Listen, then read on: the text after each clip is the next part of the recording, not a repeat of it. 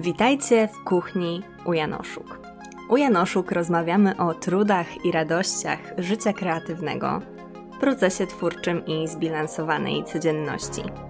Od kuchni to z kolei seria, w której zapraszam do siebie osoby korzystające z kreatywności w swoich działaniach, niezależnie od tego, czy są abstrakcyjnymi malarkami, inżynierami pokładowymi czy prężnie działającymi biznesmenkami.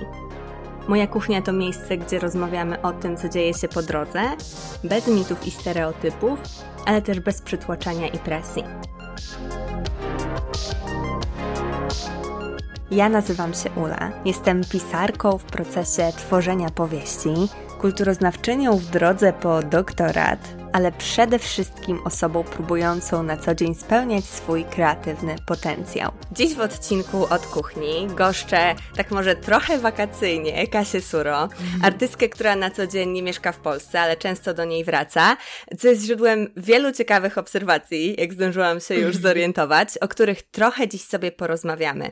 Witaj Kasia w mojej kuchni. Cześć, cześć, bardzo dziękuję za zaproszenie. Bardzo mi miło, jestem zaszczycona. Przypomnę też, że w tej serii odcinki mają dwie części i dla tych osób, które być może tego nie wiedzą. W pierwszej zadaję zawsze te same pytania, które pokazują taką gamę kreatywnych podobieństw i różnic wśród osób, które mnie odwiedzają, e, a w drugiej części rozmawiamy na temat zaproponowany przez osobę, która u mnie gości.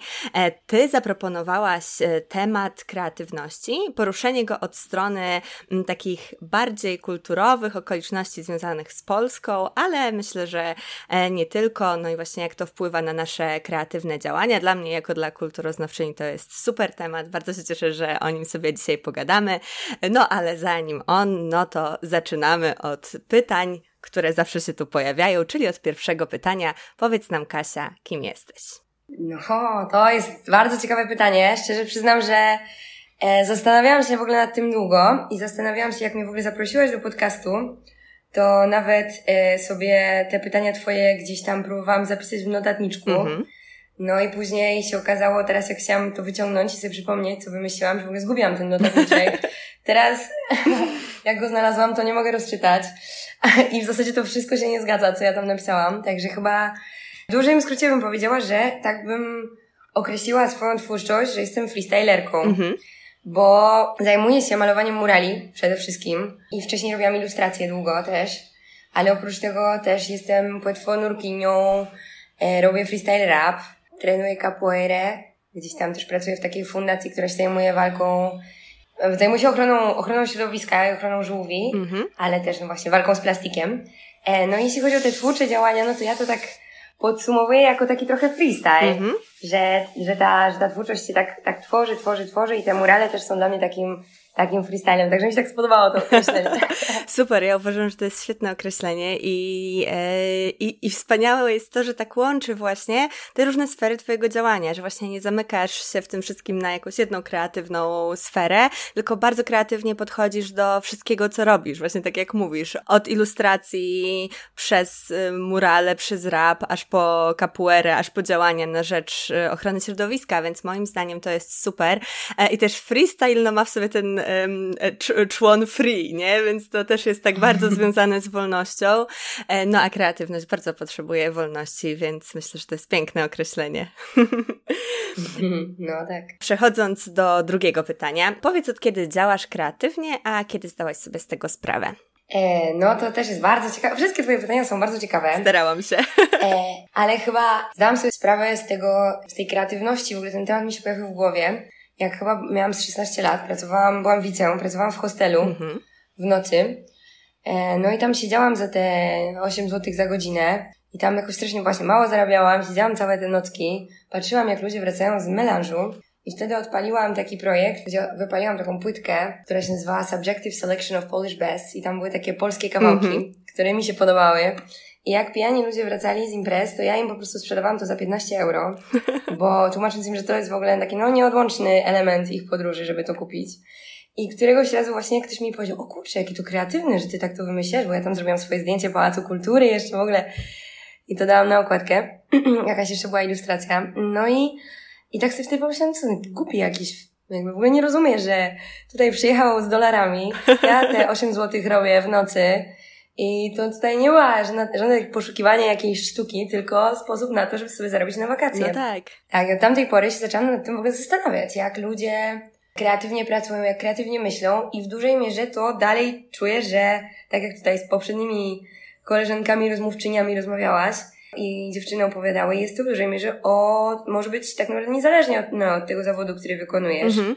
E, Ja poszłam taką ścieżką, bo po prostu lubię malować, ale nie dlatego, żeby tutaj jakoś specjalnie działać kreatywnie, bo też wydaje mi się, że to jest taka rzecz, którą no po prostu wszyscy ludzie mają, albo korzystają bardziej, albo mniej. Tak, zgadzam się. Więc od, od tamtej pory jakoś tak się zaczęłam trochę nad tym zastanawiać i to taki temat, który jest mi bliski, bo trochę jest tak, że jak zajmujesz się, no powiedzmy, takimi sztukami wizualnymi, no to ludzie bardzo no, oczekują, że będziesz kreatywna. Tak. A od innych zawodów może nie do końca, a to taka niesłuszna sprawa. Mhm. Ja pamiętam jeszcze te- też taka anegdotka, że jak na przykład ja, pochodzę z takiego domu, który specjalnie jakoś to nie był dom artystyczny. Mhm. Moi rodzice się w dużej mierze zajmowali biznesem, no i tam pamiętam, że właśnie tak zwracałam uwagę, jak byłam dzieckiem i mama mi pakowała walizkę do jakiejś takiej mega małej przestrzeni i strasznie dużo rzeczy potrafiła takiegoś kreatywnie zmieścić. Albo mój tata jak oddawał leasingowany samochód, to tam świecową kredką zamalowywał te ryski, które zrobił. No tak. Ja też ostatnio bardzo w tę stronę moje myśli idą. Właśnie tego, że kreatywność jest czymś, z czego każdy tak naprawdę jest w stanie korzystać.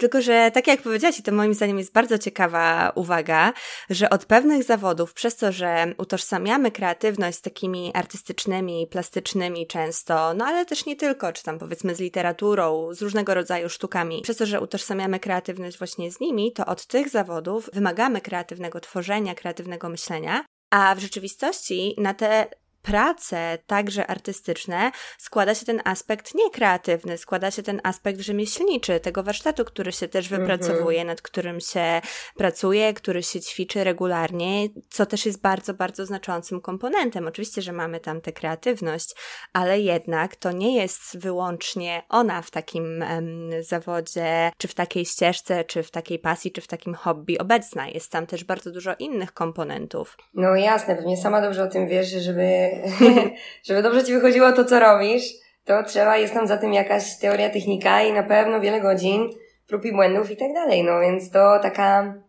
kreatywność, kreatywność to jest jedna rzecz jakby przy zawodzie twórczym, ale, ale właśnie e, gdzieś tam ta ciężka praca, która za tym stoi też jest, składa się na sukces, to jestem jak najbardziej zgodna co do tego. A powiedz jeszcze, bo wiemy już, że historia Twojej świadomości kreatywnej zaczęła się od e, sprzedawania płyty turystom, E, ale powiedz, czy wcześniej w Twoim życiu ta kreatywność w jakiś taki nieuświadomiony sposób też się pojawiała? Tak, no w ogóle, wiesz, ja chodzę, chodziłam na zajęcia plastyczne Mhm. od bardzo dawna, od samego dziecka i też tam właśnie miałam akurat takie szczęście, że u rodziców jak malowałam jakieś rzeczy na chacie w pokoju, to oni wcale nie kazali tego zamalowywać, nie dawali szlamanu, tylko nawet im się to podobało.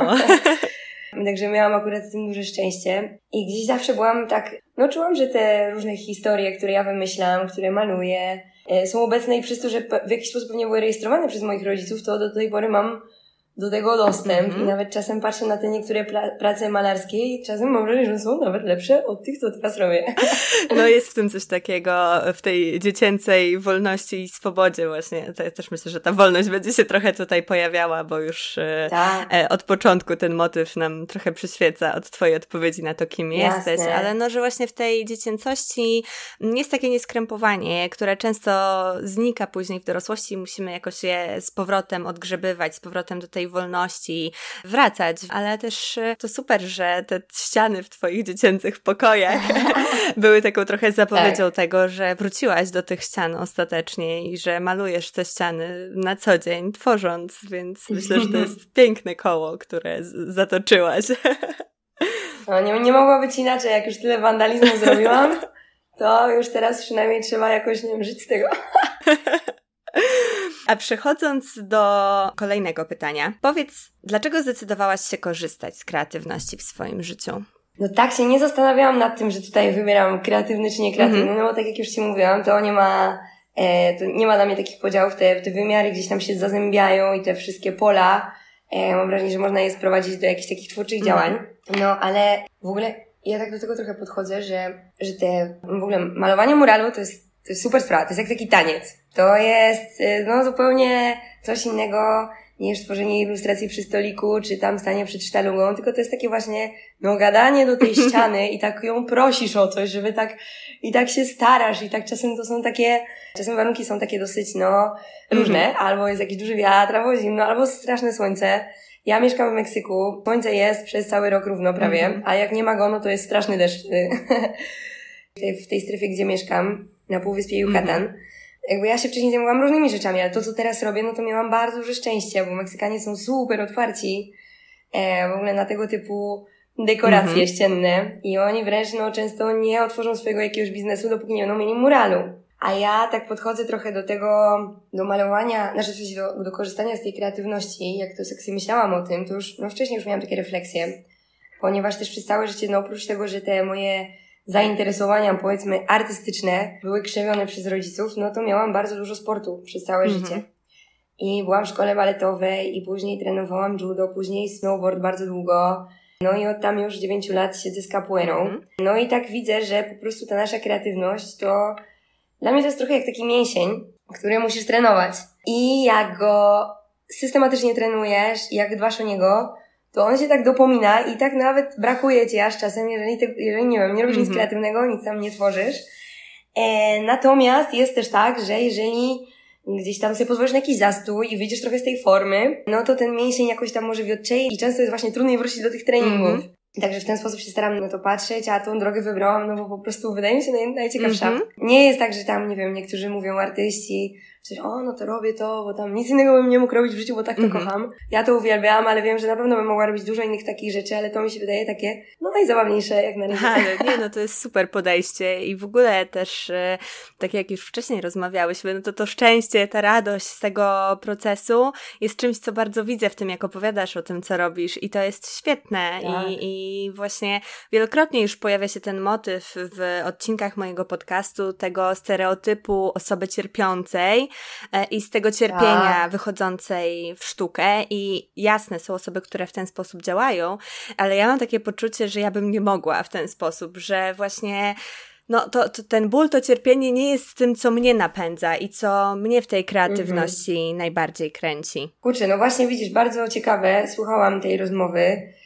poprzedniej twojej z poprzednią rozmówczynią mm-hmm. i bardzo mi się to podoba. Fajnie, że w ogóle to myślę, że jeszcze sobie pogadamy o tym w następnej części, no. bo to jest jakieś takie przełamanie też, mam wrażenie, jakichś polskich tak. stereotypów, ale tutaj tylko tak już, już jakby wychodząc z tej, z tego kontekstu kulturowego, to co mówisz, to jest fantastyczne i mnie to napawa naprawdę dużą radością, bo też staram się, żeby rzeczy, które robię i też zawsze tak byłam tego samego zdania, że po prostu bawmy się i cieszmy się tym i żeby były jajca. i tak dalej, no jasne. a niekoniecznie tutaj jakieś tam wynurzanie. Natomiast, chociaż pewnie wiele osób, które mnie zna, to pewnie nie wie, al, albo tam, no nie wiem, nie, nie widać tak tego w tej twórczości. Ja uważam, że jeżeli myślimy kreatywnie, to mi to bardzo ta kreatywność też pomaga w takich, no, słabych -hmm. okresach, że jak coś tam się działo, to ja wtedy się starałam wykorzystać ten mhm. czas do tego, żeby też jakoś to wyrazić i że to jest też taka część życia, bo właśnie, no nie mogą zawsze być te jajca i że czasem też nam się coś dzieje, ale to wcale nie jest też taki moment, żeby, żeby się zamykać. No jeżeli tak, no tak jak mówicie, no to jest miesiąc, no kurczę, raz jesteś, wiesz, zmęczona i pada deszcz i nie chce ci się biegać, no ale idziesz biegać też. bo wiesz, że to ci dobrze no zrobi. Jasne, ale to jest moim zdaniem świetne podejście i też właśnie książka, którą ostatnio czytam, Twórcza Odwaga, braci Kellich, to jest książka po prostu fantastyczna, która właśnie opowiada o podejściu, które ty mówisz, bo to są bracia, którzy założyli, czy znaczy jeden z nich założył D-School, czyli szkołę opierającą się na myśleniu design thinking, które e, opiera się właśnie na wzbudzaniu, rozwijaniu kreatywności wśród osób, które nie są twórcze, nie są artystyczne, znaczy nie tylko. I właśnie tam ta kreatywność jest przedstawiana też jako taki, no tak jak to świetnie porównałaś, jako taki mięsień, jako coś, co jeżeli sobie postanowimy, że będziemy z niej korzystać i będziemy z niej w praktyce regularnie korzystać, to ona będzie się tylko i wyłącznie rozwijać i na tym korzystać i będzie nam znacznie łatwiej iść w tę stronę, więc to też jest coś, o czym ja ostatnio ostatnio myślę, więc bardzo się cieszę, że o tym powiedziałaś. A powiedz, Kasia, gdzie jesteś na swojej kreatywnej drodze, a gdzie chciałabyś być? E, tak, to mówiłam już Wiesz co, też się zastanawiałam nad tym długo, bo mam taką swoją teorię, nie wiem, pewnie masz jakąś książkę, z której wynika, że ktoś już wymyślił tą teorię, a ja myślę, że to moja, o takich trzech filarach. I tak mi się wydaje, że żeby być tak, no, powiedzmy, zawodowo, kreatywnie zadowolonym z siebie, to te filary po prostu trzeba tam dążyć do jakiegoś balansu. Mm-hmm. To jest, e, no, taka, taka moja wizja, gdzie pierwszy filar to jest nasza taka, powiedzmy, misja według której chcesz działać, rzeczy, które są dla Ciebie ważne, tak światopoglądowo. Mm -hmm. Dla mnie to są rzeczy przede wszystkim związane ze środowiskiem, z oceanem, e, z, z takim właśnie krzywieniem jakiejś takiej baśni w naszym życiu, ale wszystko ku temu, żebyśmy zwracali uwagę na tą planetę, mm -hmm. naszą kochaną, nasz spaceship Earth. Drugi filar to jest ta forma, czyli narzędzia, które mamy, tak? Czy, czy ktoś E, tutaj właśnie się wykształcił na masażystę, czy ktoś jest twórcą, czy lekarzem. Ja mam, no, mam takie narzędzia dosyć jasno określone, bo się zajmuję tymi sztukami wizualnymi. Więc to cieszę się, że też mi się udało określić. Mm-hmm. I trzeci filar to jest ten taki lifestyle towarzyszący temu, tak? Czyli trzeba się zastanowić, czy, czy ty widzisz siebie pracującą właśnie na etacie, czy raczej podróżując, czy raczej nie wiem, też tak jak niektórzy kinestetycy jak ty mm-hmm. e, lubią się ruszać, więc to jest im potrzebne. E, no i ja mam poczucie, że jeśli chodzi o takie dobre strony tej mojej ścieżki, to jak ustaliłam sobie już te trzy filary, wiem co tam mi odpowiada, wiem, że bardzo mi odpowiada to, żeby być w ruchu, żeby dużo podróżować. Jestem teraz od dwóch lat w Meksyku, ale wcześniej byłam też no, długo w podróży. Wcześniej byłam 5 lat w Barcelonie i bardzo często gdzieś tam pracowałam z różnych takich miejsc, typu nawet ze stacji benzynowej, mm-hmm. albo tam się siedziałam pod loterią, gdzie było do, dobry zasięg w jakiejś wiosce w Argentynie, albo tam jakieś też właśnie na, na trasie, na przystanku w, w Tasmanii. Jakieś takie były tematy. No i to, to, że jakby ten lifestyle, tą misję i ten, ten styl, jeśli, znaczy tą, tą formę, tak, czyli narzędzie moje działania, to sobie określiłam to, z tego jestem bardzo zadowolona. Mm-hmm bo to mi bardzo ułatwiło. Natomiast czuję, że w tej ścieżce takiej kreatywnej jeszcze muszę jakoś to tak elegancko powiązać ze stroną biznesową. Mm-hmm. Bo właśnie, no to też, co jestem pod dużym wrażeniem poprzednich rozmówczyń twoich, gdzie mają tak bardzo elegancko wszystko też e, usystematyzowane i tam właśnie też webinary, Instagramy i tak dalej, więc to uważam, że to jest też ważna część taka, takiego kreatywnego myślenia, jak to zamienić tak, że nie tylko ty tworzysz, ale też, że ludzie to widzą i wiedzą i, i czują i rozumieją, o co tam chodzi. Mm-hmm. Śmieszne jest to, że, że właśnie w ścieżce kreatywnej brakuje mi trochę takiego podejścia biznesowego. No tak. Co ciekawe, że miałaś to w domu, nie? Że tak jak wspominałaś, że u ciebie w domu tak. ten biznesowy aspekt kreatywności był obecny. Więc no, więc Oczywiście. też na pewno to jakoś tam sobie odkryjesz. Ale powiem ci, że nie mam żadnej książki, która by mówiła o takich trzech filarach, więc chyba musisz napisać swoją. Ale się bardzo zgadzam w ogóle. To jest moim zdaniem mega trafne, bo bardzo dobrze też widzę to, jak to w moim przypadku wygląda. I myślę, że ta potrzeba poczucia misji yy, może się objawiać w bardzo mm. różny sposób i w bardzo różnym stopniu, ale bardzo często gdzieś tam ta misja jest, a na pewno jeżeli ją mamy i mamy jakoś sobie ją mm. wyrażoną słowami, skonceptualizowaną, to wtedy jest nam łatwiej. Więc uważam, że to jest tak. mega ważne. I w ogóle też to jest piękne, jak ta misja w Twoim przypadku związana właśnie z dbaniem o tą naszą planetę, z dbaniem o środowisko, jak ona się też przejawia tematycznie w Twoich pracach, bo bardzo często chociażby właśnie oceany, czy rośliny, czy mhm. jakieś takie motywy pojawiają się w Twoich pracach, więc tak naprawdę ta misja jest zarówno czymś, co Cię napędza, ale też z tego, co widzę, jest taką sferą tematów, które najbardziej Cię poruszają. Tak, no jest to trochę takie, rzeczywiście, że jak coś tam Cię tak zainteresuje, coś, coś Ci siedzi w głowie, to no nie, nie wymigasz się po no prostu. No ja wiem, całe życie nurkuję i wiem, że, znaczy całe życie to nie, ale odkąd nurkuję, od wczesnych lat, no jest tak trochę, że wiesz, wytniemy gdzieś tam las, ludzie się zorientują, były drzewa nie ma, a te fale w morzu zawsze będą tak samo wyglądały, jeżeli mm -hmm. nawet tam nie będzie życia. Także trzeba o to dbać i to się tak, to nie jest odłączone od naszego dobrostanu, nawet jeżeli żyjemy w mieście, które, nie wiem, nawet nie ma dostępu do morza, tylko no trzeba o to morze nasze dbać. E, także, także mam, ja staram się przemycić te myśli gdzieś. Mm-hmm. No i super. To jest może trochę banał, ale no fakt, że możemy sztuką też działać aktywistycznie i możemy przekazywać pewne wartości i zwracać uwagę na ważne tematy dla nas, ale nie tylko dla nas, to jest moim zdaniem wielka moc sztuki, wielka moc um, też, którą daje nam kreatywność, że możemy w niekonwencjonalne sposoby opowiadać o tematach, które są często już przegadane, są często już wyświetlone wyświechtane, opowiada się o nich na milion sposobów, ale znacznie bardziej poruszające i dające do myślenia są bardzo często efekty tego, jak sztuka mm, działa na nas. I możemy słyszeć o zmianie klimatu wielokrotnie w mediach, ale to właśnie narzędziami kreatywno-artystycznymi jesteśmy w stanie to często dużo lepiej, dużo mocniej, dużo silniej poczuć. Jasne, i wiesz, ty jesteś wrażliwa na sztukę, zajmujesz się tym, którym powiedzieć, ja też, ale tak mi się wydaje, że po prostu człowiek naturalnie jest wrażliwy na tą tak. tylko nie, czasem albo nie ma właśnie tego creative confidence, albo, albo po prostu też mamy taką może trochę kulturę, że ludzie właśnie mają poczucie, że są z innego tego wymiaru, z innej płaszczyzny, więc nie chcą się wypowiadać. Często pytam ludzi, no to co tam uważasz o tym obrazie? To myślisz, że jakby zmienić tu, bo czy tam o tym moralu, to możesz coś no wiesz co, no nie wiem, bo nie znam się, no to, ale podoba mi się.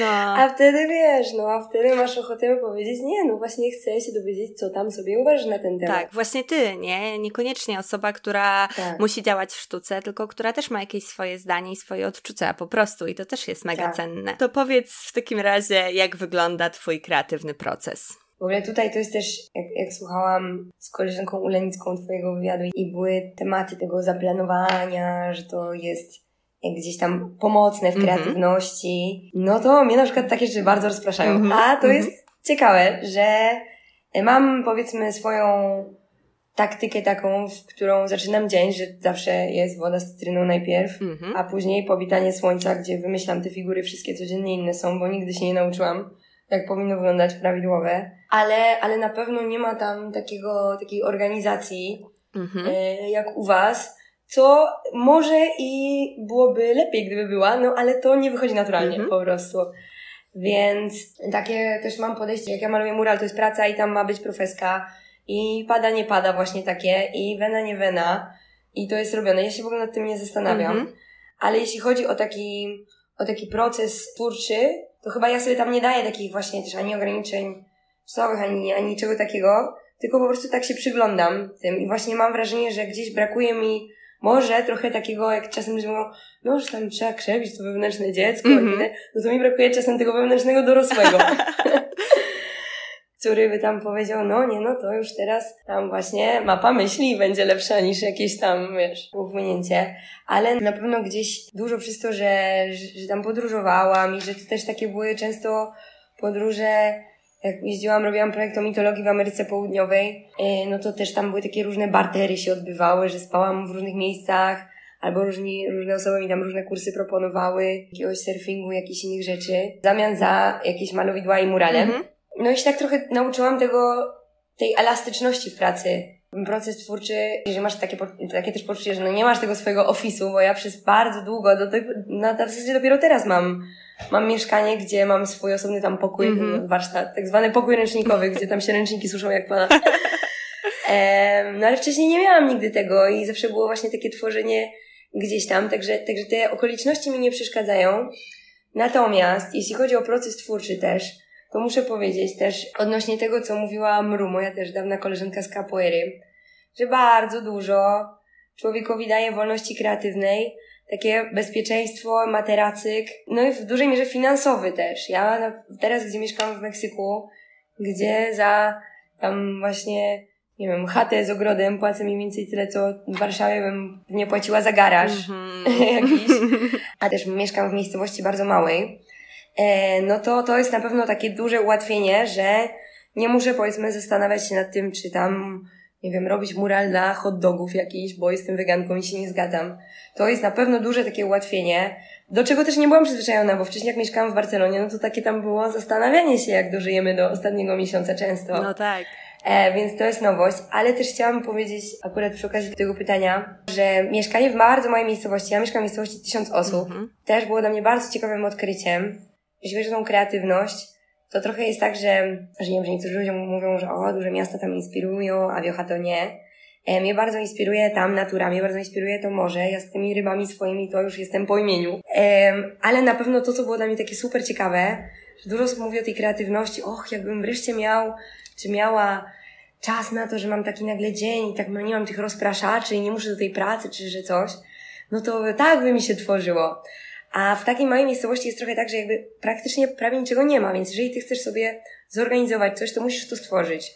Tak jak mi brakowało tego, że nie mam grupy capoeiry, no to tworzona, no to stworzona grupa, bo nie było. Ja mi brakowało tych moich treningów, tak jak lubię właśnie ten freestyle rap, to stworzyliśmy grupę z chłopaków lokalnych i, i moich przyjaciół, gdzie się odbywają te bitwy rapowe. Mm-hmm. E, I właśnie tam moja ekipa działa. No ale to taki projekt, który po prostu no musieliśmy stworzyć, bo nie było, ale nie dlatego kreatywnie, że mam tu wizję wielką, tylko po prostu no z tego, co wynika. No tak samo jak, jak wtedy z, z tych te płytki w hostelu.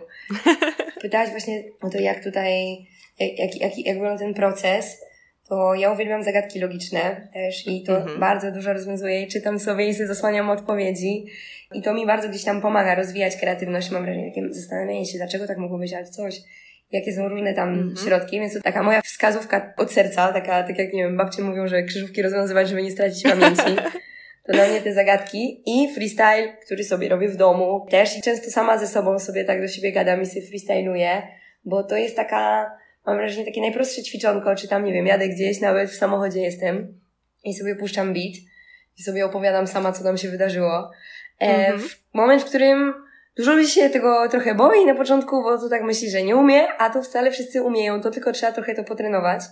Że szybko, reagowanie szybkie, szybkie wymyślanie tych słów i też taki, wiadomo, że to nie wychodzi z tego piękny, jakiś liryczny wiersz, tylko czasem to takie głupie gadanie. No jasne. Ale, ale wzbudza to naszą taką kreatywność i też takie poczucie, że mogę się tutaj pomylić i mam do tego pełne prawo, bo to przecież szybko leci. Tak, i właśnie ta prędkość to jest coś fantastycznego i w ogóle robienie rzeczy, mm, generowanie pomysłów, kreatywności w takim szybkim tempie, dawanie mhm. sobie też takiego ograniczenia czasowego na to, żeby wymyślać nowe koncepcje, to jest mhm. też coś, co potrafi bardzo nam ten proces wzbogacić. Chciałam chciałam powiedzieć właśnie, że fakt, że u ciebie ten proces jest taki może mniej ustrukturyzowany i że nie masz takiej potrzeby, żeby tworzyć sobie e, plan, żeby e, tworzyć sobie jakąś taką strukturę mm, związaną właśnie z mapami myśli czy czymkolwiek, to to też jest super, że u ciebie jest inaczej, bo tak naprawdę to nie jest tak, że wszyscy potrzebujemy takich konkretnych struktur i tego też bezpieczeństwa w takiej postaci. -hmm. Tak jak mhm. powiedziałaś, to bezpieczeństwo u ciebie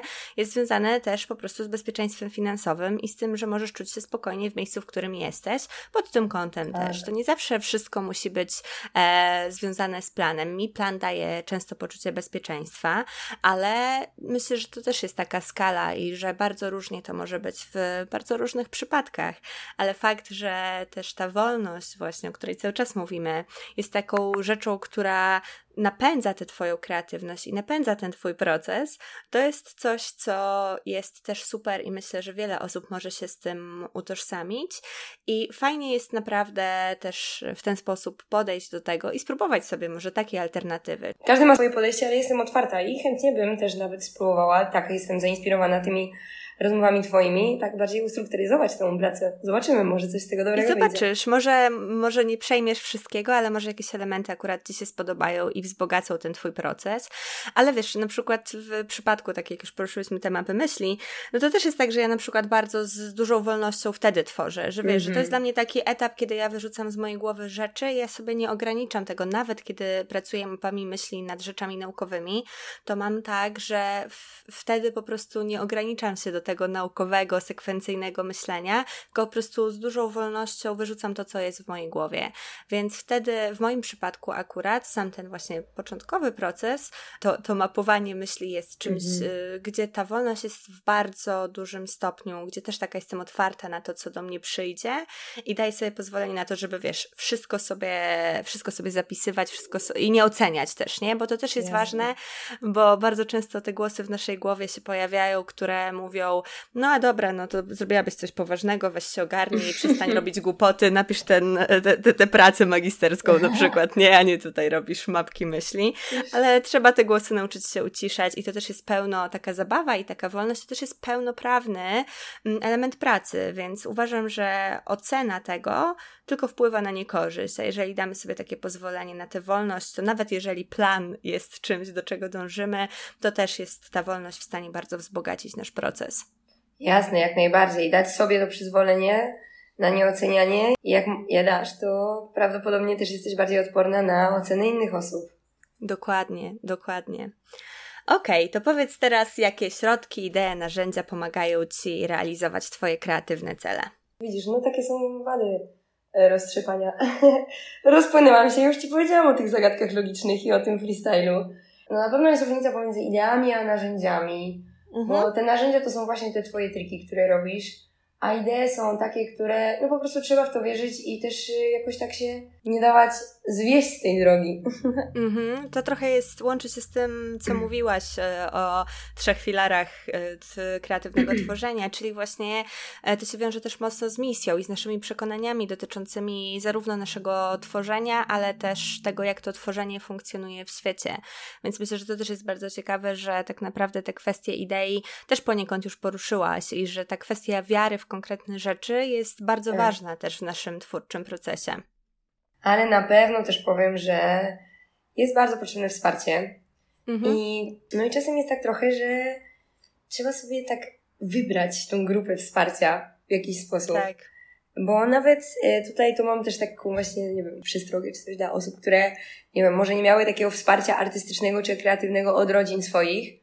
No to, ale zazwyczaj jest bardzo dużo też osób takich dookoła, które e, są w podobnej sytuacji i nawzajem trzeba się wspierać. I tak jak też dokładnie opowiadałaś o tym, że, że osoby, które tworzą podobne rzeczy, zajmują się podobnymi sprawami, żeby się wspierać nawzajem, a nie zwalczać i nie traktować jako konkurencję. Tak. Bo, bo czasem nawet, no nie mamy takiego wsparcia, niektórzy nie mają wsparcia od rodziny, jeśli chodzi o swoje kreatywne działania, ale jest pełno osób dookoła, które też przechodzą tą drogę. Jeżeli zaczynamy ich traktować jako sprzymierzeńców i fajnie, można się od siebie czegoś nauczyć i też no, sobie czasem napisać, ej, super, śledzę twój proces kreatywny, dobrze ci idzie, mm -hmm. e, oby tak dalej dawaj, dawaj, bo tak. trzymam kciuki za ciebie, to jest na pewno duże wsparcie. Tak, ja się zgadzam z tym w pełni i w ogóle też spektrum korzyści, jakie możemy wynieść z podtrzymywania takich relacji z osobami, które są, niekoniecznie muszą być na dokładnie tej samej drodze, niekoniecznie muszą mm. robić dokładnie to samo, ale też mogą, więc też nie zamykajmy się na to, że to jest tylko i wyłącznie konkurencja,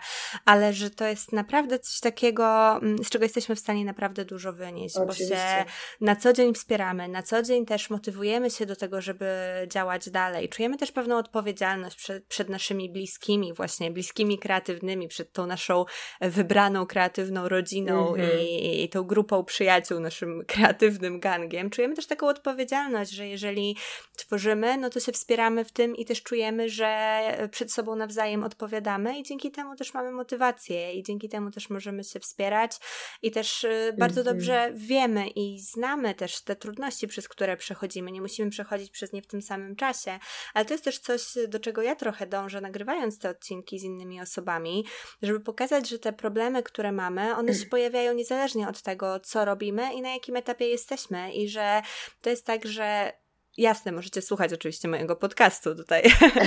bardzo, bardzo się I cieszę, róbcie że tak. to robicie.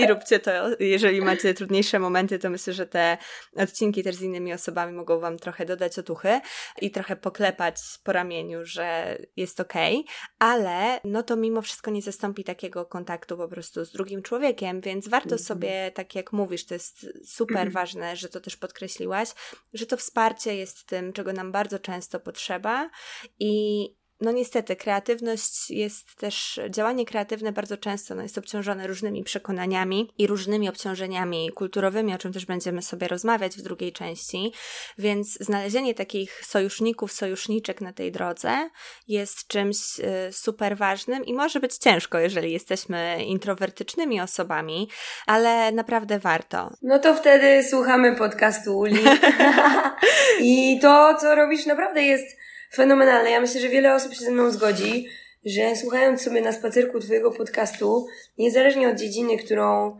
ta dana rozmówczyni się zajmuje, to człowiek się czuje bardzo zainspirowany i też to zachęca do rozważań na te tematy, bo to są czasem takie rzeczy, że że kurczę, no zadać sobie pytanie, kim jestem, czy jakie są moje środki, to no, dopóki Ula nie sprowokuje, to czasem się nie zastanawiamy nad tym. Tak, tak, no dziękuję Ci bardzo i, i mam nadzieję właśnie, że, że więcej osób tak czuje, ale wiem, że trochę tych osób jest, bo też do mnie często piszecie, więc też dziękuję za wszelkie wiadomości, to też mnie mega mocno napędza do działania, bo to jest takie właśnie, że czasami zapominamy o tym, że po tej drugiej stronie jest człowiek, a fajnie właśnie sobie o tym przypomnieć, że ktoś rzeczywiście może korzystać z tego, co tworzymy. A co jest dla Ciebie Ciebie najgorszym, a co najlepszym aspektem kreatywności? Najlepszym na pewno niewątpliwie jest to, że chyba wszyscy to wiedzą. Jak załapiesz flow, to jest hipnoza i oddychanie tą twórczością, to jest najpiękniejszy oddech w świata. Mm. To jest mhm. po prostu wdychanie jakiegoś morskiej bryzy i górskiego halnego i lawenda i jaśmin i złote piaski i wszystko, co najlepsze można sobie wyobrazić. Mm-hmm. Także te, te stany hipnozy takie, że nawet ci przyszedł do głowy jakiś pomysł i nie wiem, przeszłaś własny dom na spacerze. Mm-hmm. E, i tak dalej. To jest na pewno, no, fantastyczne to poczucie, to, takie poczucie wolności, niezależności, że tyle jeszcze można rzeczy stworzyć. Tak. A jeśli chodzi o złe rzeczy, to trochę to dwie są. To było też mi trudno myśleć, w zasadzie to wymyśliłam to teraz. Bo się mm -hmm. zastanawiałam, ale tak myślałam, no jakie są złe. W sumie to same dobre. świetnie. Wszystko z tą kreatywnością jest dobre. Ale ja niestety często popadam, takie mam taką też teorię bazowaną na moim ukochanym filmie Madagaskar, jak mm -hmm. mówi róbmy szybko, zanim się zorientujemy, że to nie ma sensu. Tak. I, I często w ten sposób to moje życie wyglądało i tak jak trafiłam do tego Meksyku, to też w sumie tak jak nie wiem, nie wiem, może ktoś by się zastanawiał, czy mi pyta, o, ale to się nie bałeś, że teraz będziesz musić przynosić, będziesz na takiej, a takiej widzie, niebezpiecznie jest. A ja w ogóle się nie zastanawiałam nad tym wtedy, czułam, że no tak, no tutaj jest bardzo mi dobrze, więc tutaj -hmm. teraz zasiadam. czy też e, właśnie z innymi podróżami, tak było, czy z jakimiś decyzjami życiowymi. No tak, tak, to jest fantastyczny pomysł, robimy, robimy. Mm -hmm. I, I często jest tak, że, że właśnie, że jak mamy jakąś taką ideę, to teraz to widzę, jak już jestem właśnie, już jestem w poważnym, w poważnym 27-letnim wieku, mm -hmm. żeby czasem uważać na to, i jak to mówiła moja mama zawsze, łyżeczką, a nie chochlą. a, a to, ale no to bardziej takie ku przestrodze niż, mm -hmm. że mhm. tam ja czegoś żałuję. Tylko, żeby no jasne. na to uwagę, żeby nie popłynąć. A druga zła rzecz to jest taka, że kreatywność często wiąże się z zachwianym orbitowaniem naszego ego. I, mm-hmm. I to jest problem często, że ludzie sobie myślą, i ja sama się na tym łapię, ale tu jestem genialna, wymyśliłam, a później, no nie, no ale jestem beznadziejna, nie przyjął się, nikt nie zrozumiał. tak.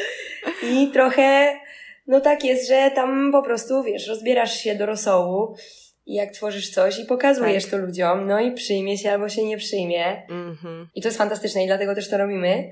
Natomiast czasem, no trudno jest to, żeby na nas to tak właśnie nie wpływało. Mhm. Nie wiem, czy też tak masz? Mam, oczywiście, że tak. I ja też, i wiesz, też obserwuję to, że jest to taka obserwacja e, wielu osób, że rzeczywiście jest tak, że się odsłaniamy bardzo, tak jak mówisz, się podajemy po prostu na talerzu, proszę bardzo, to jestem ja, to są moje najgłębsze mm. warstwy mojego odczuwania świata i ktoś tego nie rozumie, to nie jest odbierane, to w ogóle jakby nie za bardzo kogokolwiek porusza, mhm. nie? I wtedy to jest rzeczywiście bolesne i rzeczywiście to bardzo rani nasze ego.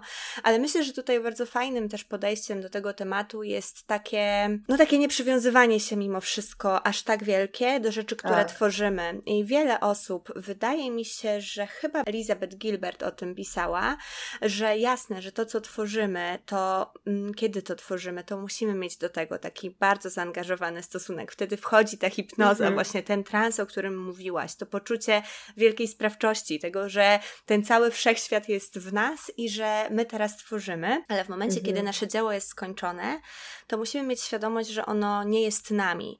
I Oczywiście. że no, oddajemy to, to nie jesteśmy my, i jeżeli to podlega negatywnej ocenie, czy w ogóle przechodzi bez odzewu wśród ludzi, to nie oznacza, że coś jest z nami nie tak, tylko że po prostu z jakiegoś powodu, a powody mogą być bardzo różne, mogą być osobiste, mogą być kulturowe, jest bardzo wiele rzeczy, które mogą wpłynąć na odbiór e, naszych wytworów, naszych projektów, naszych dzieł, no to wtedy po prostu trzeba pomyśleć sobie, ok, warto sobie sprawdzić, dlaczego to mogło nie zadziałać, może sobie jakoś jakoś to przeanalizować i zobaczyć, co możemy następnym razem zrobić inaczej, bo też na tym polega kreatywność, właśnie na eksperymentowaniu i sprawdzaniu. I być może następnym razem wyjdzie nam lepiej, inaczej, ale to, co zdobyłyśmy, zdobyliśmy, czego się nauczyliśmy w tym konkretnym procesie i co z siebie dałyśmy i daliśmy, być może e, najprawdopodobniej było nam potrzebne i najprawdopodobniej było czymś, co było dla nas w tym Jasne. momencie na tyle ważne, żeby to z siebie dać i nie ma co się oceniać i sobie wyrzucać, że się zdecydowaliśmy na stworzenie, czy zdecydowałyśmy na stworzenie właśnie tego, bo to było dla nas w tym momencie czymś po prostu istotnym, ale jest to trudne i jest to coś, czego moim zdaniem trzeba się uczyć i w zasadzie uczy się całe życie, bo ja teraz mogę sobie, wiesz, mówić, że a, się tutaj trzeba ale... pogodzić, ale kiedy jesteś w tym momencie, kiedy rzeczywiście coś tam nie działa i coś ci nie wychodzi, no to przepracowanie tego jest czymś trudnym i czymś, co wymaga sporo czasu i zaangażowania od ciebie. Tak. Ja sobie to wyobrażam, jak te murale, to jak kończę, to to tak jak jakbym wysyłała dziecko na studia. No. no już teraz to już zobaczymy. Czasem przyjeżdżam gdzieś, a znajomi mi mówią, no zamalowali. Ja mówię, no zamalowali, no trudno, no wiesz, zmienił się właściciel restauracji, no. to zamalowali. No tak. Było, nie ma. Ale ja swoje zrobiłam, odchowane dziecko no. z miłością. A czasem jest tak też, że dzieło jest po prostu słabe i też trzeba Wiesz, że tak, tak jak na przykład czasem nam mówią rodzice, o, tam ktoś no nie zrozumiał, mm -hmm. no to coś, tam my jesteśmy i tak z ciebie dumni. Ale czasem zrobisz jakąś rzecz, która no po prostu była słaba i, i to Dokładnie. też jest proces, tak jak mówisz, no też jest proces i też może tobie jest potrzebne zrobić słabą rzecz, żeby się nauczyć, żeby nie, nie robić tak na przyszłość. I nie zrobisz tak w przyszłości i to, czego się nauczysz w tym procesie, to twoje i, i super. I to też jest świetne, więc warto też nauczyć się celebrować takie niepowodzenia, tak. porażki, to, co właśnie nam nie wychodzi i to jest ważne. To jest trudne, ale to jest ważne i wiele możemy zyskać, jeżeli tak zaczniemy podchodzić do tych rzeczy. No. I na mhm. zakończenie już tak. tej pierwszej części, dokończ proszę zdanie. E, od kuchni jestem i określenie. No nie, to pytanie to ja akurat trudna sprawa. No to bo tak trochę nie wiadomo, czy to od kuchni to, że trzeba dobre rzeczy o sobie mówić, czy że złe. Chyba wiesz co, nie ma żadnej Kasi takiej od kuchni. Yy, znaczy w sensie chciałabym tak wierzyć w to, że, że jestem roztrzepana i że jestem też zaangażowana i staram się profesjonalnie działać, ale to chyba tam nie ma jakichś takich sekretów, że wiesz, po godzinach mm -hmm. jaka jestem. No, taka no sama jasne. jak Nie, to pytanie nie ma staram być, się. wiesz, podchwytliwe, ani nie ma wyciągać sekretów, Aha. ale właśnie bardzo dobrze myślę, że na nie odpowiedziałaś, że to właśnie chodzi w nim, tak, chodzi mi w nim, wiesz, przede wszystkim o takie jakby zebranie też tego, jaka, jaka jesteś i to niekoniecznie w ukryciu, ale też e, jawnie, mm. nie? Że takie, jak ty podchodzisz do tego swojego kreatywnego życia. Więc moim zdaniem dałaś no. radę. Ja się cieszę. Przechodząc do drugiej części rozmowy, w której porozmawiamy sobie o tej kreatywności w polskim kontekście, także kulturowym i w ogóle jak to wszystko u nas działa też z y, Twoich obserwacji, bo myślę, że masz bardzo ciekawą perspektywę. Chciałabym zacząć w ogóle od Twojej historii, bo nie mieszkasz w Polsce już, y, jeżeli dobrze pamiętam, to od ponad 10 lat. Nie, 8, 8. 8, mhm. prawie 10. E, to powiedz w takim razie, jak, jak wyglądała ta Twoja droga i jak właśnie te Twoje myślenie w ogóle o kreatywności mm, z tą Twoją drogą się zmieniało? Wiesz co, ja wyjechałam, to miałam chyba 19 i trafiłam tam do Barcelony i namówiłam wtedy UW, żeby mi pozwolili zdalnie studiować. A później już tam robiłam magisterkę jedną, a później drugą w takiej szkole designu. Mhm. No i trochę tak na początku człowiek jak wyjeżdża, no to na początku ma takie poczucie, że on tak super ten swój kraj zna, a później tak nagle wyjedzie mhm. i się okazuje, że zna ten swój bąbelek. E, ja się wychowałam w mieście, mhm. później mie mieszkałam w drugim mieście i wydawało mi się też na początku, że w ogóle Polska to jest Ursynów, tak naprawdę. Najlepiej Polska to tak. kałaty. no a wcale nie jest tak. I dopiero po jakimś tam czasie, chyba to jest tak właśnie, że jak, dopiero jak za, zaczynamy zauważyć jakieś różnice, to sobie uświadamiamy, jak jest. Także tam właśnie jak, jak wyjechałam z Barcelony, skończyłam już te magistry i tam pracowałam też, to później tak stwierdziłam, że to jest dobry czas i zaczęłam robić takie projekty ilustracyjne, które no, w dużej mierze sprowadzały się do tego, że robiłam research na jakiś tam dany temat, mhm. Też trochę jakichś sponsorów i tak dalej, jechałam do jakiegoś miejsca i później przywoziłam stamtąd albo zdjęcia murali, albo właśnie też były ilustracje, historie, tam później ktoś jakąś książkę napisał z tego względu, no później te obrazy tutaj, ilustracje, printy były sprzedawane, yy, murale były mhm. pokazywane i tak dalej. No i tak spędziłam trochę czasu w Ameryce Południowej, później tam byłam w Australii, no różne takie tam były traweli, traweliki. E, mhm. Aż trafiłam do tego Meksyku, do zupełnie, no też takiego innego świata, w którym właśnie miejscowość jest tysiąc osób, w którym idziesz y, kupować jajka, a pan mówi, a twój chłopak to już kupił te jajka, to nie musisz kupować. I, mm-hmm. I trochę to była na pewno taka duża różnica. I też ja w Europie się czułam, mam wrażenie, że bardzo Polką i zawsze będę z tego mojego, z tropikalnych kałat będę pochodzić. Mm-hmm. E, ale, a tam w tym Meksyku się czuję bardzo europejska w gruncie rzeczy. Bardzo mm-hmm. europejska i zupełnie to podejście ludzi do, do właśnie do sztuk, no zresztą do wszystkiego jest inne. Ale czasem właśnie sobie rozmawiam, wiesz, tam z koleżanką z Francji, czy tam właśnie z kimś z Hiszpanii, no i mówię, no my w Europie to tak mamy. a, a wcześniej no może jak pojadę na Marsa, no to będę się z Meksykaninami mówiła, my, tam, na ziemi to mamy. No tak, ale to jest ciekawe też, o czym mówiłaś, że w zasadzie na początku to też było tak, że mm, twoje projekty wyglądały w ten sposób, że to właśnie gdzieś jeździłaś, tam opracowywałaś te tematy, ale tak czy inaczej tym miejscem odbioru tych rzeczy była Polska i że mimo tego, że podróżowałaś i podróżujesz dużo i że to jest taki właśnie ten twój lifestyle, który ci odpowiadał i teraz jakoś tam zagrzałaś sobie kolejne miejsce, ale, ale wiadomo, że cały czas to są nowe miejsca, nowe bodźce, to jednak mimo wszystko ta Polska cały czas jest dla ciebie tym punktem odniesienia i też miejscem, do którego bardzo często wracasz. Mhm. Nie wiem, jakie są twoje odczucia, twoje doświadczenia właśnie z takiego przynoszenia innych kontekstów, przynoszenia zewnętrznego świata też do Polski mm -hmm. poprzez swoją sztukę? E, no na pewno ja nie wyjechałam z takich względów, żeby uciekać stąd, tylko raczej, mm -hmm. żeby coś poznać nowego, bo mi się tutaj też dobrze żyło. Ale, mm -hmm. ale chciałam jeszcze coś innego, tak cały czas czułam, no i to jest taki, może właśnie, nie wiem, czy podróżniczy, czy bolączka, czy jakaś nasza XXI-wieczna, mm -hmm. że wiesz, że masz cały czas poczucie, no a co tam dalej jeszcze jest? W takim miejscu, a w takim, a jeszcze mam ochotę na to i na tamto. Także Polska zawsze z sentymentem traktowana. E, Polska mm -hmm. jest tutaj właśnie i zawsze będzie domem moim. A też na pewno, no, czuję, że czasem jak ludzie wyjeżdżają z takich powodów, że coś im się nie podoba, więc to, nie wiem, uciec od, nie wiem, mhm. od kościoła, od PiSu, od starych, od czegoś, to próbują tak trochę jakby odrzucić jakieś pewne rzeczy, które ja na przykład mhm. traktuję jako atut nasz. Jakie to są rzeczy? Tak, no jeśli chodzi o, o takie kulturowe traktowanie właśnie tej kreatywności, jak już mówiąc, no to mamy taką zajebistą zaletę tego naszego polskiego języka do tego mhm. stopnia, że na przykład wiesz, Ula, jak ja czytam jakieś wiadomości na Whatsappie od znajomych, to równie dobrze czasem bym nie musiała w ogóle czytać tego nadawcy, od kogo to jest, bo każdy mhm. człowiek ma tak inny sposób wysławiania się, że jak kogoś znasz, to po prostu wiesz, od kogo idzie taka wiadomość, powiedzonka swoje. Mhm. No ja nie odkryłam tego w, w innych, znaczy, no czuję, że znam ten hiszpański dobrze i że nie mam jakichś mhm. problemów językowych, czy też angielski. E, ale, ale czuję, że ta nasza taka indywidualność językowa to jest coś, co dla kreatywności jest taką pożywką.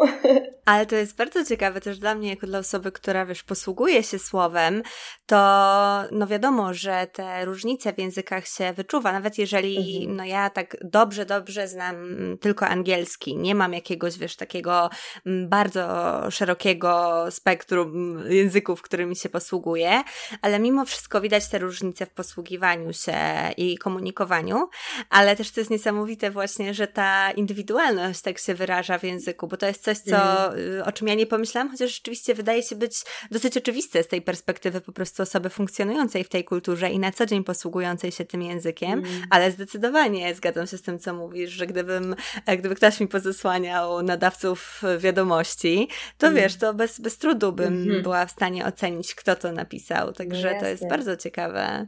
A powiedz, y, jakie jeszcze rzeczy z tej zewnętrznej perspektywy tak nagle ci się uwidoczniły w tej polskiej kulturze, w, tej, w tym polskim podejściu do kreatywności, kiedy już nie funkcjonujesz tutaj na co dzień? Na pewno ten nasz kontekst historyczny mm-hmm. jest bardzo mocno widoczny. Na tym mam wrażenie, że kreatywność bardzo wielu osób się e, tutaj też nasz tutaj bazuje, tak na takiej potrzebie, bo nie było czegoś, więc trzeba było sobie wykombinować, albo coś Jasne. nie wolno, więc sposobikiem rozwiązać mm-hmm. problem.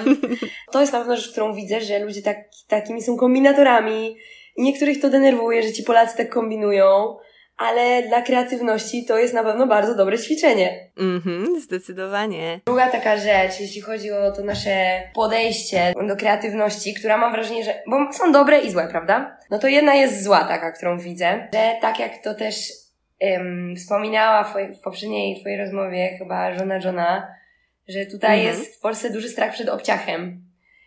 I tak. przed tym, żeby była wiocha. Więc mm -hmm. y, ludzie unikają jakichś takich, to jest w procesie takim kreatywnym, no mam wrażenie, że często nieuniknione, żeby był taki bezpośredni flow, taki, mm, no odcięcie się od tego strachu przed tym, że będziemy oceniani, uznani za jakiegoś tutaj ekscentryka, czy właśnie wieśniaka. Tak. E, I że jak to można sobie, nie wiem, złotym samochodem popylać. Ale jak to można tam disco polo słuchać? Czy ja mam na przykład, nawet w takim, wiesz, otwartym środowisku, ja bardzo lubię rosyjski rap. Mm-hmm. I też czasem się spotykam, wyłącz to wieśniactwo. Mm-hmm. A czuję, że to by nam się przydało. Na pewno, jeśli chodzi o, o takie pozwolenie, takie danie sobie. Tak.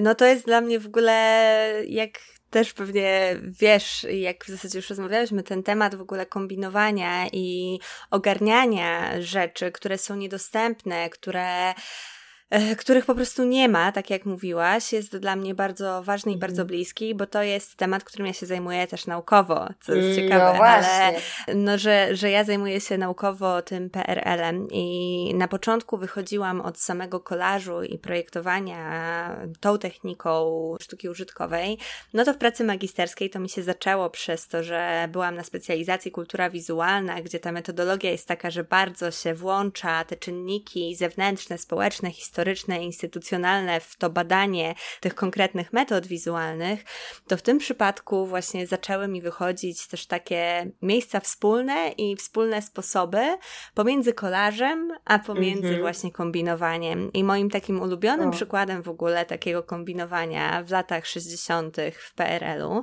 były motocykle na Saskiej Kępie. To były takie stare Harley'e, które najpierw w ogóle do Polski trafiały z demobilu, jak jakiegoś amerykańskiego, później swoje mm. musiały odsłużyć w wojsku albo w milicji i dopiero kiedy wojsko i milicja do końca je tam, wiesz, dojechało, dopiero wtedy one trafiały do rąk ludzi. No i one trafiały, jak możesz się domyślić, w bardzo, bardzo opłakanym stanie. No mm. i to, w jaki sposób ci motocykliści z Saskiej Kępy łączyli na przykład, nie wiem, opony, koła z samochodów z tymi Harley'ami, albo jakoś wyginali rury wydechowe na kształt husarskich skrzydeł, Aha. albo wiesz, takie właśnie działanie na tych rzeczach, które były dostępne, ale też to przemycanie tej indywidualności i to kreatywne podchodzenie do tego, co było dostępne w ogóle i radzenie sobie z tymi niedoborami. Więc ja się z mhm. Tobą całkowicie zgadzam, że mamy to kombinowanie tak. w swojej naturze i y, jesteśmy naprawdę świetne i świetni w obchodzeniu różnego rodzaju ograniczeń, czy to takich formalnych, czy to prawnych. Więc tutaj te moralne kwestie mhm. tego możemy zostawić trochę na boku. No bo też tak jak rozmawiałyśmy wcześniej, ta kreatywność naprawdę potrzebuje wolności i jeżeli ta wolność jest w jakiś sposób ograniczana, to uczymy się postępować w tych granicach, które się nam wyznaczyło i mamy nadal te same swoje potrzeby. Mamy często potrzebę właśnie czy jakiegoś wyrażania się, czy jakiegoś też kreatywnego samospełnienia, więc jeżeli już mamy sobie jakoś tam te niższe potrzeby mm-hmm. sposobem załatwione, to też wchodzi taka potrzeba do tego, żeby mieć coś swojego, zrobić coś po swojemu. I moim zdaniem to jest piękne, bo my patrzymy na to jako na coś takiego też właśnie często już dzisiaj, na te takie sposobiki, na te kombinowanie mm-hmm. jako na coś takiego negatywnego, też jak powiedzieć, bardzo często, no to jest duży problem, że w tej Polsce tak bardzo się ocenia. Znaczy, nie wiem jak jest w innych krajach, więc ja to mówię tylko z perspektywy Polki żyjącej w Polsce, więc e, być może to też jest problem, który jest szerszy. No ale mhm. jednak ta ocena i to, i to, no, to też jest bardzo e, znamienne, co powiedziałeś, że właśnie to jest takie ocenianie, że coś jest wioskowe, mimo tego, że mhm. często rzeczy ze wsi są zarąbiste, nie? No, I że to jest takie, że, że wiesz, że ludzie oceniają i że rzeczywiście trzeba mieć naprawdę dużo odwagi, żeby robić rzeczy w taki sposób i też często negatywnie oceniamy właśnie już teraz to kombinowanie z tej perspektywy właśnie oddalenia kulturowego od tamtych czasów, i oceniamy to w ten sposób, że a ktoś tam nie potrafi sobie normalnie poradzić, to sobie kombinuje. A to przecież jest fantastyczne, że my my mamy we krwi takie, no właśnie taką kreatywność, tylko że nikt tego nigdy nie nazywał w taki sposób. Znaczy, prawdopodobnie ktoś kiedyś tak nazwał, ale to nie funkcjonuje w taki sposób, w takiej e, ogólnej narracji, więc to, że wiesz, że ludzie potrafią i mają takie też domyślne często sposoby na to, jak sobie z czymś poradzić. Rozmawiałam nawet ostatnio mhm. z moim wujkiem, który z kolei, jako że nie miał miejsca na swojej działce, to wykombinował jakieś takie szalone stelaże pod pomidory po to, żeby w ogóle one mogły rosnąć, nie? Więc wiesz, to są właśnie te sposoby, o których e, nikt nie pomyśli, znaczy mało kto myśli w pierwszej chwili, że to jest właśnie ta nasza trochę może narodowa kreatywność, a rzeczywiście tak jest, rzeczywiście mamy jakieś takie, mm, taką łatwość w robieniu takich rzeczy i myślę, że fakt, że ty to też tak z zewnątrz widzisz, to jest bardzo ciekawe, bo mm, powiedz, czy zauważasz jakieś tego typu podobne zachowania w, w innych, czy zauważyłaś w innych miejscach, w których mieszkałaś, czy myślisz, że to jest coś, czego moglibyśmy uczyć innych? e, no wielu rzeczy byśmy, wielu rzeczy byśmy mogli uczyć i absolutnie się zgadzam z Tobą, że gdzieś sposoby na załatwianie pewnych rzeczy, ale też tak jak widzisz, tak jak powiedziałaś tutaj o tych pomidorach, czyli kombinowanie, żeby coś mogło albo dalej istnieć, albo żeby mogło zaistnieć, takie też podejście do naprawiania spraw, do mhm. naprawiania jakichś rzeczy, bo na przykład może, nie wiem, nie ma kasy, żeby nowe kupić, e, no to na pewno jest jakaś taka e, w krajach, które no nie mają takich wysokich zasobów finansowych, biedne kraje po prostu. Mhm, jasne. Że gdzieś jeszcze no nie ma, nie ma tego podejścia, dobra, zepsuło się to, wyrzucamy i nowe. Co jest bardzo ekologiczne i e, mhm. należy uważam. I popieramy. I popieramy. Także na pewno w, w odniesieniu do, do tych krajów zachodu na pewno byśmy mhm. mogli tego uczyć. E, natomiast czuję, że w Meksyku też są różne sposobiki, żeby mhm. Coś jeszcze się trzy razy przydało. Ale, ale trudno mi powiedzieć, czy też, e, no właśnie, ta estetyka jest inna, to na pewno. Mhm. Estetyka jest też w Polsce e, determinowana przez to, mam wrażenie, jaka jest pogoda trochę. Mhm. I na przykład jak ja tutaj maluję murale, właśnie jutro jadę malować do Gdańska mhm. 1, no i wiem, że tam już nie mogę dać takich kolorków, jakbym dała w Meksyku, bo to będzie zbyt jaskrawe, krzykliwe, a wręcz nawet mogłoby być obciachowe. A tam jak nie dasz takich, no to nuda i ponuractwo. No jasne, ale to jest mega ciekawe. No właśnie fakt tego, znaczy Myślę, że pogoda oczywiście, że odgrywa swoją rolę, bo jeżeli przez te 7-8 miesięcy w roku mamy mm, zachmurzenie i ciemność i tak dalej, to te nastroje też siłą rzeczy są E, są niższe. E, i też, ale też myślę, że dużo takich właśnie mm, jakichś e, kulturowych dodatkowo czynników na to wpływa, no bo jednak mamy bardzo duże tendencje właśnie, być może prawdopodobnie ze względów naszej, ze względu na naszą historię, tego, że jednak jest w tej naszej historii bardzo dużo cierpienia, bardzo dużo takiego hmm. mroku i że jakoś naturalnie te, ta sztuka, która i też dużo takiej podniosłości i dużo, i dużo takiej, takiego właśnie patetyzmu i że naturalnie ta sztuka, co jest ciekawe, y, że ty na przykład, no nie możesz, tak jak mówisz, nie możesz użyć takich samych środków wyrazu, jak możesz użyć w Meksyku, bo to jest coś, co nie jest typowe dla hmm. naszej kultury. No właśnie, w odniesieniu jeszcze do tego Wertera, o którym mówiłaś. Tak. Ja robiłam licencjat z historii sztuki i to było na odległość mhm. robione, ale z tych prac pamiętam, że jak pisaliśmy pracę licencjacką, no to tak no nie wiem ile tam było osób, ze 20, no to tak 15 było prac na temat Holokaustu. No właśnie.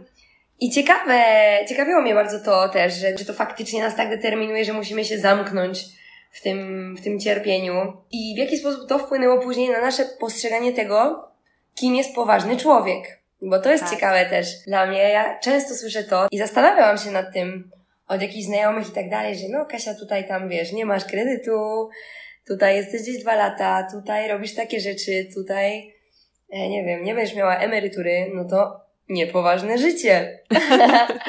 A ja kiedyś się starałam bronić tak, bo no wiadomo jak to jest, człowiek się tak nawet czasem przestraszy, że może on rzeczywiście jest niepoważny. No tak. I myślałam sobie, kurczę, no dla mnie na przykład niepoważną jest osobą ktoś, kto, no nie wiem, może pracuje w jakiejś organizacji, która się zajmuje rzeczami, w które on wcale nie wierzy, no bo to jest niepoważne tak. jakby. Mhm. Ale oczywiście, no to jest dyskusyjne bardzo i myślę, że też nie należy się tym kierować, oczywiście co tam inni uważają. Natomiast przy naszej takiej kreatywności, mam wrażenie, że to też może mieć dobre strony, przez to, że my musimy być często tacy poważni, żeby nie być niepoważnymi, to zamiast właśnie, wiesz, jakiś pisać sobie, nie wiem, jakiś wierszyk do kieszeni, to ludzie zakładają fantastyczne biznesy, które są też bardzo kreatywne i tam sobie dają upust tej swojej kreatywności. Tak, to jest super. Znaczy w ogóle myślę, że to jest temat bardzo, taki temat rzeka, ta kwestia powagi i niepowagi, bo tak jak mówisz, to jest bardzo uznaniowe i to, co ty uznasz za rzecz poważną i w twoim przypadku to może być życie w zgodzie ze sobą, a w przypadku innej osoby to jest właśnie, nie wiem, jakieś bardzo, e, może wręcz czasem obsesyjne myślenie o przyszłości o finansach emerytalnych, no wiesz, no, to też jest okej, okay, no. Ale mm, myślę, że tak jak mówisz, to wszystko jest takie bardzo uznaniowe i to wszystko jest takie, że wiesz, że każdy musi sobie sprawdzić też, co u niego działa, ale też zdecydowanie bardzo ciekawą rzeczą jest to, że ta kreatywność może e, się realizować w różnych miejscach. Aczkolwiek ja mam też takie spostrzeżenie, że ja przez to, że całe życie myślałam, że wiesz, że muszę robić rzeczy poważne, to bardzo długo nie byłam w stanie odkryć tego mojego, powiedzmy, prawdziwego podejścia podejścia do rzeczy i, i tego, że u mnie właśnie ta radość, ta zabawa jest bardzo dużym elementem w zasadzie każdego procesu twórczego i że to jest coś, co jest dla mnie bardzo ważne. Więc jest też w Polsce dużo takich no, negatywnych przekonań dotyczących w ogóle kreowania i dotyczących takiego, takiej niepoważnej kreacji, takiej dziecięcej mhm. zabawy, w ogóle dotyczących zabawy, które sprawiają, że bardzo często albo bardzo późno dochodzimy do tego, co nas naprawdę kręci, że to nie jest koniecznie cierpienie, mrok i holokaust, tylko że właśnie no, w drugą stronę, że to mogą być rzeczy bardzo lajtowe, bardzo oparte na humorze właśnie i, i na takim szczęściu z, z życia. Więc uważam, że to jest no, ważna kwestia i, tak. i że te przekonania naprawdę bardzo potrafią nam też wejść w te nasze poszukiwanie własnej drogi. Jasne. To też na pewno się zmienia teraz. Ja mam jakieś też informacje sprzed 8 lat. ale to się zmienia i też na pewno jest dużo, to co widzę też takie, z takich fajnych rzeczy, że jest dużo kreatywności i takich kreatywnych pomysłów, idei wśród kobiet, mm-hmm. co na pewno też wiąże się z tym, że no powiedzmy w porównaniu do takiego Meksyku jest tutaj bardzo, bardzo duża emancypacja kobiet i też właśnie mm-hmm. dziewczyny no, wyszły z roli tej matki Polki, różnych ról, które im zostały przypisane mm. pewnie jeszcze 50 lat temu, tylko fajne babeczki jak ty i jak wszystkie twoje rozmówczynie realizują swoje kreatywne pomysły i, I to już nie jest takie, no to już nie, nie jest średniowiecze po prostu. Tak, ale dokładnie i to jest super w ogóle też, że zwracasz na to uwagę, bo to nigdy nie było moim zamierzeniem, żeby zapraszać tutaj tylko dziewczyny do tych rozmów, ale to wynika przede wszystkim z tego, że te kreatywne dziewczyny, które do siebie zapraszam, one właśnie w bardzo fajny sposób też działają w mediach społecznościowych, są widoczne, mają bardzo ciekawe sposoby na to, w jaki sposób działać. I że w mojej mhm. bańce jest znacznie więcej właśnie takich twórczych, kreatywnych, um, tworzących swoje biznesy czy swoją sztukę kobiet, i to jest naprawdę coś, co, e, z czego myślę, że możemy być być bardzo dumne z tego, że to właśnie jeszcze cofając się do tych 50 lat temu, do tych lat 60., nawet chociażby, które ja badam, no to mhm. po pierwsze, oczywiście warunki były takie, że te biznesy, no powiedzmy sobie szczerze, no nie, niełatwo było zakładać prywatną działalność mhm. w PRL-u, ale sam fakt tego, co było dostępne kobietom w tym czasie i tego też, w jaki sposób wyglądała chociażby polityka dotycząca rodziny, że to kobiety dostawały chociażby urlopy macierzyńskie, urlopy wychowawcze i że to kobiety były mm, sprowadzane do konkretnych ról, a ta realizacja, realizowanie się w zawodzie było zawsze spychane gdzieś tam na dalszy plan w przypadku kobiet. I to, że teraz właśnie tak ta emancypacja zadziałała i też taka świadomość w ogóle wielu tematów, świadomość siebie, też myślę, że bardzo dużo daje świadomość chociażby swojego ciała, czy w ogóle takie tematy, które opierają się na samopoznaniu, one też bardzo mocno wpływają na to, że stajemy się coraz bardziej świadome swojej kreatywności i też tego, tego, w jaką stronę chcemy prowadzić tę naszą drogę i używamy tej kreatywności do tego, żeby tę drogę sobie jakoś odnajdywać.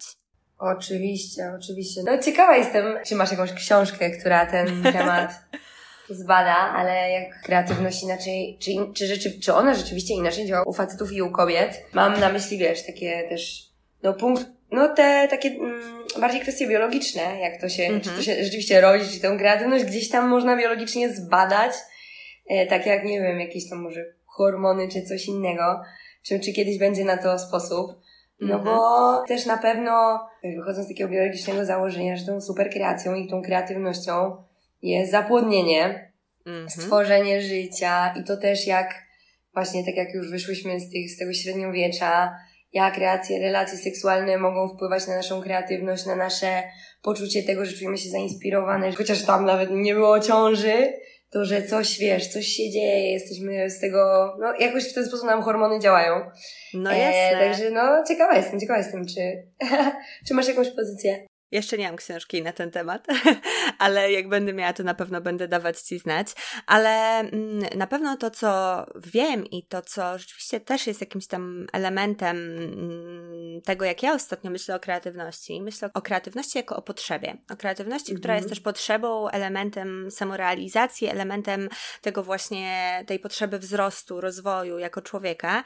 I też jedną z potrzeb, które mamy poniżej zaspokajania właśnie samorealizacji, mhm jest potrzeba, są też potrzeby seksualne i jak najbardziej ta satysfakcja i też e, zaspokojenie w tej sferze jest czymś, co jak najbardziej moim zdaniem kreatywności tylko może sprzyjać, a braki e, mogą też stanowić jakiś problem, więc myślę, że tutaj śmiało można mówić o tym. E, jeżeli chodzi natomiast, wiesz, o jakieś takie kwestie związane z biologicznym rozróżnieniem kreatywności, to nie spotkałam takich badań, raczej jakieś psychologiczne badanie dotyczące kreatywności i, i w ogóle właśnie takiego psychicznego, psychologicznego podejścia do kreatywności, one raczej zbiorczo traktowały kreatywność, ale ja akurat też uważam, że y, tak jak cały czas tutaj mówimy, kreatywność jest bardzo silnie uwarunkowana kulturowo i fakt, że kulturowo kobiety są traktowane inaczej od mężczyzn i że te płcie kulturowe są bardzo, są im przypisywane bardzo różne role i nadal się to robi i nadal w Polsce są podejmowane próby dzielenia na cnoty niewieście i, i tak dalej, i tak dalej, no to wiesz, no to, to wpływa na to, w jaki sposób też ta kreatywność jest przypisywana do płci, bo ja myślę, że w takim najbardziej podstawowym rozumieniu i w najbardziej podstawowym działaniu kreatywności jako e, zdolności, umiejętności do generowania nowych, oryginalnych rzeczy na bazie tego, co już posiadamy, to ona jest w zasadzie taka sama dla każdego, ale mhm. to, co posiadamy, czyli właśnie ta sfera, na której bazujemy, jest już bardzo różna i jest bardzo uwarunkowana kulturowo. I te rzeczy, które są nam dostępne, też przez wiele lat przecież kobietom te sfery różnego rodzaju doświadczania, życia w społeczeństwie, czy chociażby zaspokojenia seksualnego, czy w ogóle takich zaspokajania potrzeb, zaspokajania mm, możliwości do rozwoju, to było bardzo ograniczone, więc rzeczywiście ta baza, z której później można było wychodzić w te kreatywne działania, była znacznie mhm. mniejsza. I też mężczyźni w znacznie większym stopniu mogli, wiesz, na przykład spełniać się jako artyści, bo to było dla nich po prostu dostępne.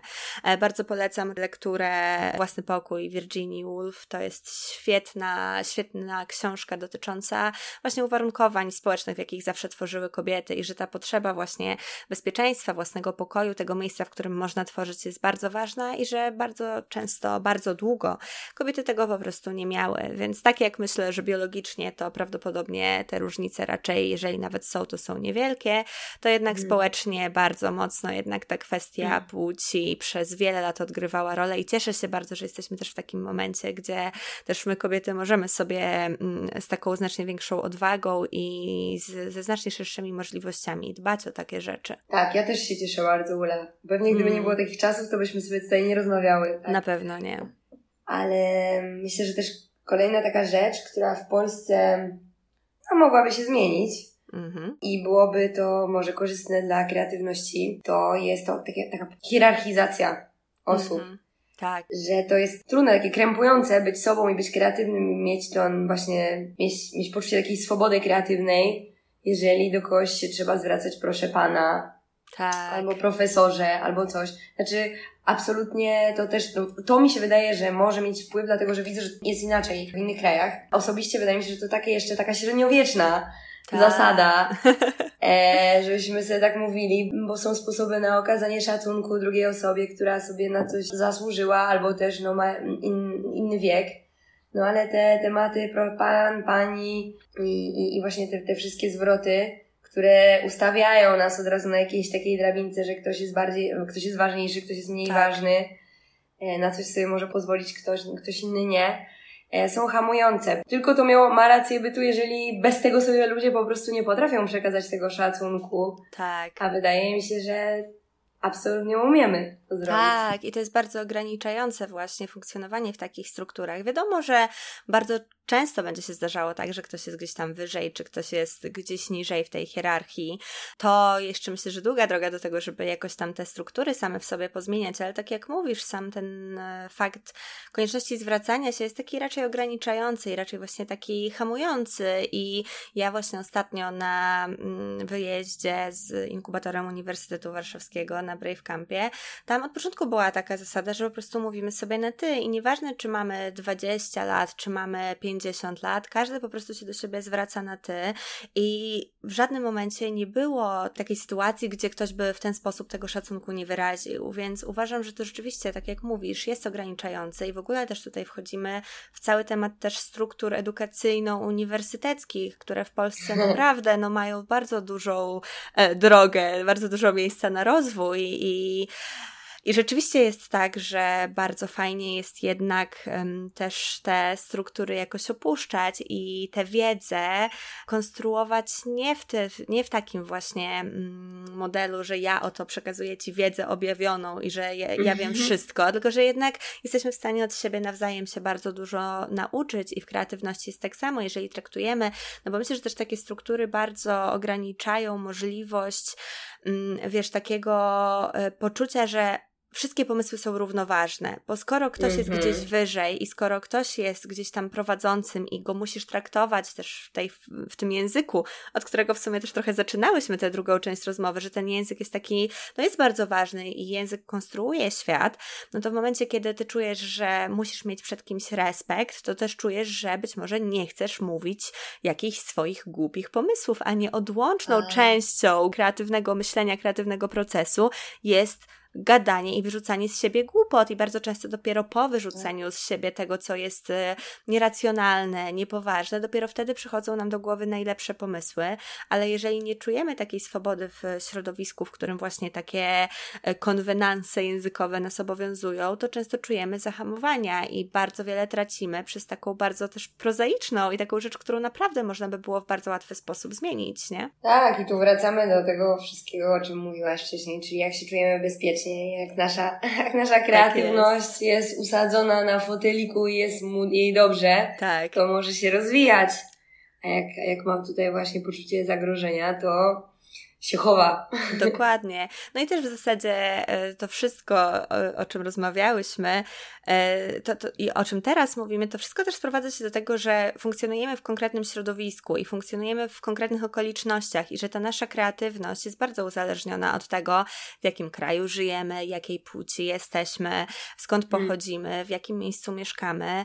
Nawet to, co mówiłaś o, wcześniej o tej swojej miejscowości, o tej swojej meksykańskiej wioseczce, gdzie masz tysiąc osób, a tu w Warszawie przyjeżdżasz i wracasz do domu rodzinnego, do stolicy kraju, no to to też ma bardzo duże znaczenie, bo tak jak mówisz, to jest kwestia nawet jakichś formalnych ograniczeń czy ich braku, które się pojawiają w konkretnych miejscach życia czy mieszkania. Tak, miejscowość nazywa się Mahawali, w ogóle wszystkich zapraszam. Jeżeli ktoś by kiedyś planował wycieczkę do Meksyku, to niech się odezwie, może będę mogła parę dobrych wskazówek sprzedać albo ugościć. Także no, zapraszam. Super. No to mhm. słuchaj, Kasia, się chyba naturalnie zbliżamy do końca naszej rozmowy. Mhm. Tak podsumowując, to e, myślę, że bardzo dużo mhm. tutaj mówiłyśmy o wolności, ale też myślę, że o szukaniu wolności w konkretnych strukturach, nie? Że ta wolność jest nieodłącznym elementem procesu kreatywnego, procesu twórczego i też warto sobie na nią pozwalać, warto sobie pozwalać na wszelkie mm, aspekty związane z taką wolnością, czyli właśnie na radość, na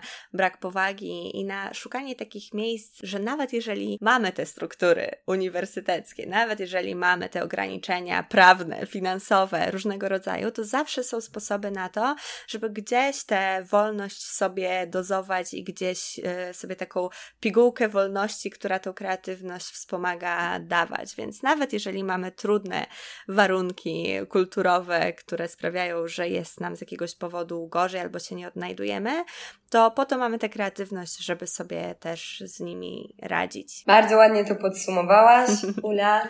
Ja Ci też bardzo dziękuję. Jeżeli ktoś, e, jeżeli jakieś dziewczyny czy chłopaki, które słuchają tego, mają też jakieś do mnie pytania, czy wątpliwości, czy się zupełnie nie zgadzają, Piszcie do Kasi. piszcie Kasia, powiedz, gdzie Cię można znaleźć w internecie. na Instagramie najlepiej. Kasia Suro. No to zapraszamy do Kasi. Oczywiście link do jej Instagrama będziecie mieć w opisie tego odcinka. Wszystkie rzeczy, o których mówiłyśmy, też będą podlinkowane. Ja Ci jeszcze raz, Kasia, bardzo, bardzo dziękuję za tę rozmowę. Fantastycznie było Cię poznać, fantastycznie było z Tobą pogadać i super też było poznać Twoją perspektywę. Ja też bardzo Ci dziękuję i na narka. Narka! Mam nadzieję, że ten odcinek był dla Was wartościowy. Jeśli tak, to nie zapomnijcie podzielić się nim z kimś, kto mógłby z niego skorzystać, albo udostępnijcie go na swoich mediach społecznościowych. Jeśli zrobicie to na Instagramie, oznaczcie mnie, żebym mogła Wam podziękować. Znajdziecie mnie pod nazwą u podkreśnik Janoszuk. Tam też możecie mnie obserwować, żeby towarzyszyć mi w kreatywnej codzienności, czy po prostu do mnie napisać, żeby podzielić się swoimi spostrzeżeniami. Skontaktować się ze mną możecie też przez adres mailowy witaj małpa u myślnikjanoszuk.pl. Odnośniki do wszystkiego, co pojawiło się w rozmowie, znajdziecie na stronie dedykowanej temu odcinkowi. Znajdziecie ją w opisie na platformie, na której słuchacie tego odcinka. Moja strona to www.umyślnikjanoszuk.pl i to tyle na dziś. Mam nadzieję, że do usłyszenia w kolejnym odcinku. Pa! Thank you.